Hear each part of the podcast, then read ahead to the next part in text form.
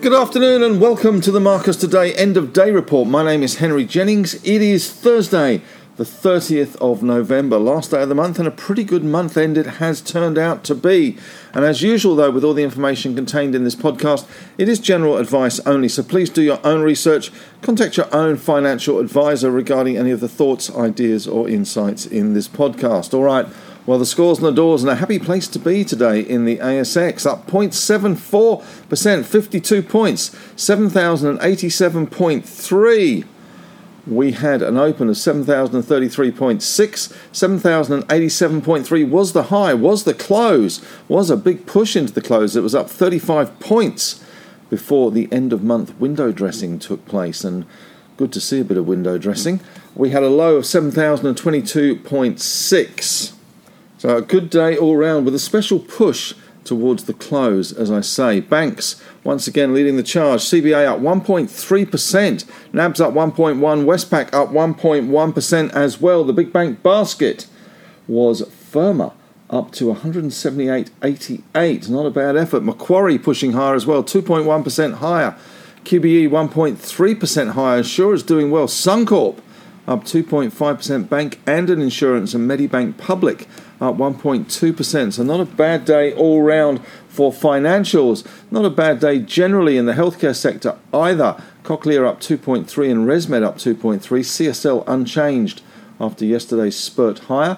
But we did see a little bit of weakness in GMG today in the REIT sector, down 2.4%. Although the rest of the REITs did okay. Centre Group up 0.8%. Tech doing well. WiseTech up 1.2% and Zero up 1%. Telstra having a 1.1% rise today. And interest rate sensitive stocks also doing well today. Transurban up 1%, despite the continued traffic chaos, I guess, around the new Rozelle Interchange in Sydney. They still clip the ticket no matter how fast you go. Qantas up 1.9% today, and Woolies and Coles doing well as well. One of the casualties, though, was REA Group, down 2%. Looking at the mining stocks, we did get a bit of a win today for our nickel producers, in that Indonesia was hoping for favourable treatment from Joe Biden under the IRA.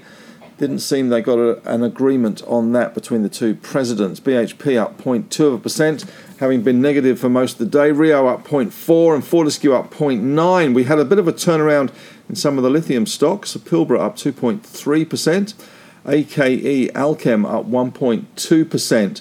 Gold, not bad, all things considered. They did have a pretty big day yesterday. They had a not bad day today. Northern Star up 0.5%, De Grey up 1.1%, Newmont down 0.3% though. Silver Lake also doing okay today. Let me just get the Silver Lake price up for you. That was one that was mentioned to me yesterday. Sorry, I'm talking absolute rubbish. They were down 0.5% in the end of the day, but certainly one to keep an eye on, perhaps. All right, looking at oil and gas, nothing shaking but the trees there. We have got the OPEC Plus meeting tonight, and that is a virtual meeting, not an in-person meeting. Coal stocks a little bit easier. Whitehaven down 1.4% there. In terms of economic news today, well, in corporate news first, Origin has knocked back Plan B as not being acceptable, so that was not good news for Origin shareholders. Again, down 1.9% to $8.24. And we also saw IRESS jumping 14.9% on a strategy update. We had Liontown doing well as well today, up 2.2%. And we did get some economic news today out of China with a slightly disappointing number there. Once again, the Chinese manufacturing and services sector shrinking in November. So there we go. Currently, though, we've got Dow futures looking pretty firm, to be honest. Up around 140 points. Nasdaq up around 40-odd points. So that explains why we had such a good end of day. Bit of window dressing as well playing into it. 10-year yields falling back to 4.38% as well. That's certainly helping Just getting the final update as we head into the close for the bond market. 4.4% at the moment. Meanwhile, the Asian markets, we did see a little bit of positivity creeping in despite that number coming out of China. We had the Nikkei up 0.3%, Hang Seng pretty much unchanged, and China itself pretty much unchanged. Looking at the winners and losers today. In the winners' corner today, let's go through them. It was IRESS. With that strategy update, 14.9% higher, 4 million shares traded. Temple & Webster having a good day, some broker upgrades following their good results yesterday. A million shares traded today, up 9.9%. Imugene continue to push higher, some more good news there on their drug trial, 4.8% higher. A massive 247 million shares trading today. Codan up 4.7%. Imdex, the drilling mud people, 4.6% higher. MGR, Mirvac, in the property space, in the REITs, 4.6% higher. The little REIT petites, as Jackie Wilson would say. And Harvey Norman up 4.5% today. Again, a little bit of positive broker comment following their update yesterday. Looking at the losers today, Satire was a loser. There was a bit of sell down happening there, down 36 cents or 10.4%, 11 million shares traded today. RDX also doing well today, not one that we talk about very often. That is Redox. They were down 7.8%, 5 million shares traded there. We also saw a little bit of selling in the likes of PPC. They were off today, only 30,000 shares, down nearly 4%. Judo, down nearly 4% as well, 2 million shares. And Core Lithium, 28 cents. Who would have thunk it? Down 3.5%, 38 million shares trading there. Broker downgrade to blame for that one.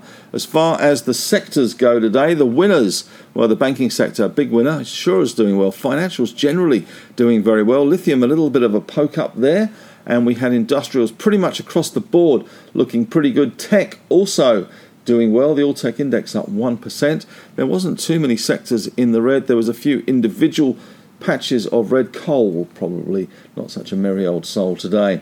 As far as the highs and lows go, well, 7,087 was the high. That's where we closed, and the low of 7,023. The big bank basket, 178.88. We have the All-Tech Index up 0.1. Gold in Aussie dollar terms, $3,075. Bitcoin hovering around that 38,000 level. The Aussie dollar firmer, 66.43. 10-year yields, 4.4. COP28 kicks off tonight in Saudi Arabia. I think that's where they're holding it. We've also got the OPEC Plus meeting. That's a virtual meeting. And the ceasefire in Gaza have been extended another 24 hours. Movers and shakers that we haven't talked about. Opthea, that's had a really good day today. They had an announcement out, not a particularly big announcement really for Opthea. It's one that we had a little chat to their CEO not so long ago. They had their AGM chairman's address today. They were up 25%, million shares traded there for Opthea. Certainly was one that we thought was worth keeping an eye on. Looks as if we were talking about that as a buy around 38, 39 cents. They're now 52 cents, so they've done pretty well. EML Payments also bouncing back today, up 11% after that big drubbing yesterday.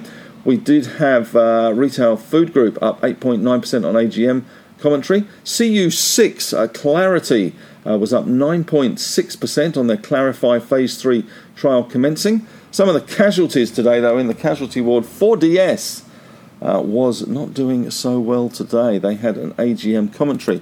They fell 28.6%. Ioneer continuing to suffer a little bit, 8.8% down. Satire, we've talked about. WC8, Wildcat Resources, down another 3.2%. Certainly a little bit of those lives being used. And Latin Resources had a really good day yesterday. Not such a good day today. Falling back a bit, down 2.6%. Some Colina high-grade results came out. And the speculative stock of the day was a stock called Cooper Metals, up 67.3%. 21 million shares traded, closing at 43.5 cents. They opened at 42. They hit a high of 50.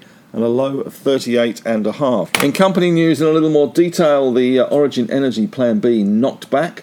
The board says it's not in the best interest of Origin or its shareholders. IRESS, a strategy update, updated guidance for the second half FY23, underlying EBITDA, new guidance 63 to 68 from 58 to 62. And we also saw those reporting further drill results from Colina for Latin Resources, including 15.7 metres at 1.59% lithium oxide from 206 metres. That is quite a long way down. In terms of news out there this morning and this afternoon, we've got good news for Australian nickel producers. No deal between President Joko Widodo and Joe Biden on allowing Indonesian nickel to access the subsidies under the IRA in the US. Chinese Manufacturing Purchasing Managers Index fell to 49.4, second straight month of contraction there. Henry Kissinger has died aged 100. He beat Charlie Munger. South Korea has left rates unchanged at 3.5%.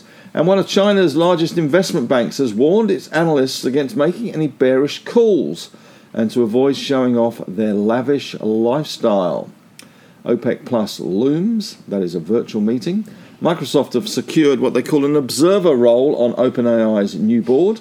And Elon Musk has an interview on CNBC where he accused advertisers of trying to blackmail him, and he told advertisers that they could go beep themselves. I'll leave the filling in of the beep to you, but it's certainly an interesting interview. I guess if you're the world's richest man, you can afford to tell people to go beep themselves. Well, that's it from me today. Thanks very much for listening. Have a great evening. We will be back tomorrow with the pre-market podcast as usual. I was doing the ABC this morning, so apologies for no pre-market podcast, but normal service, as they say, will be resumed tomorrow.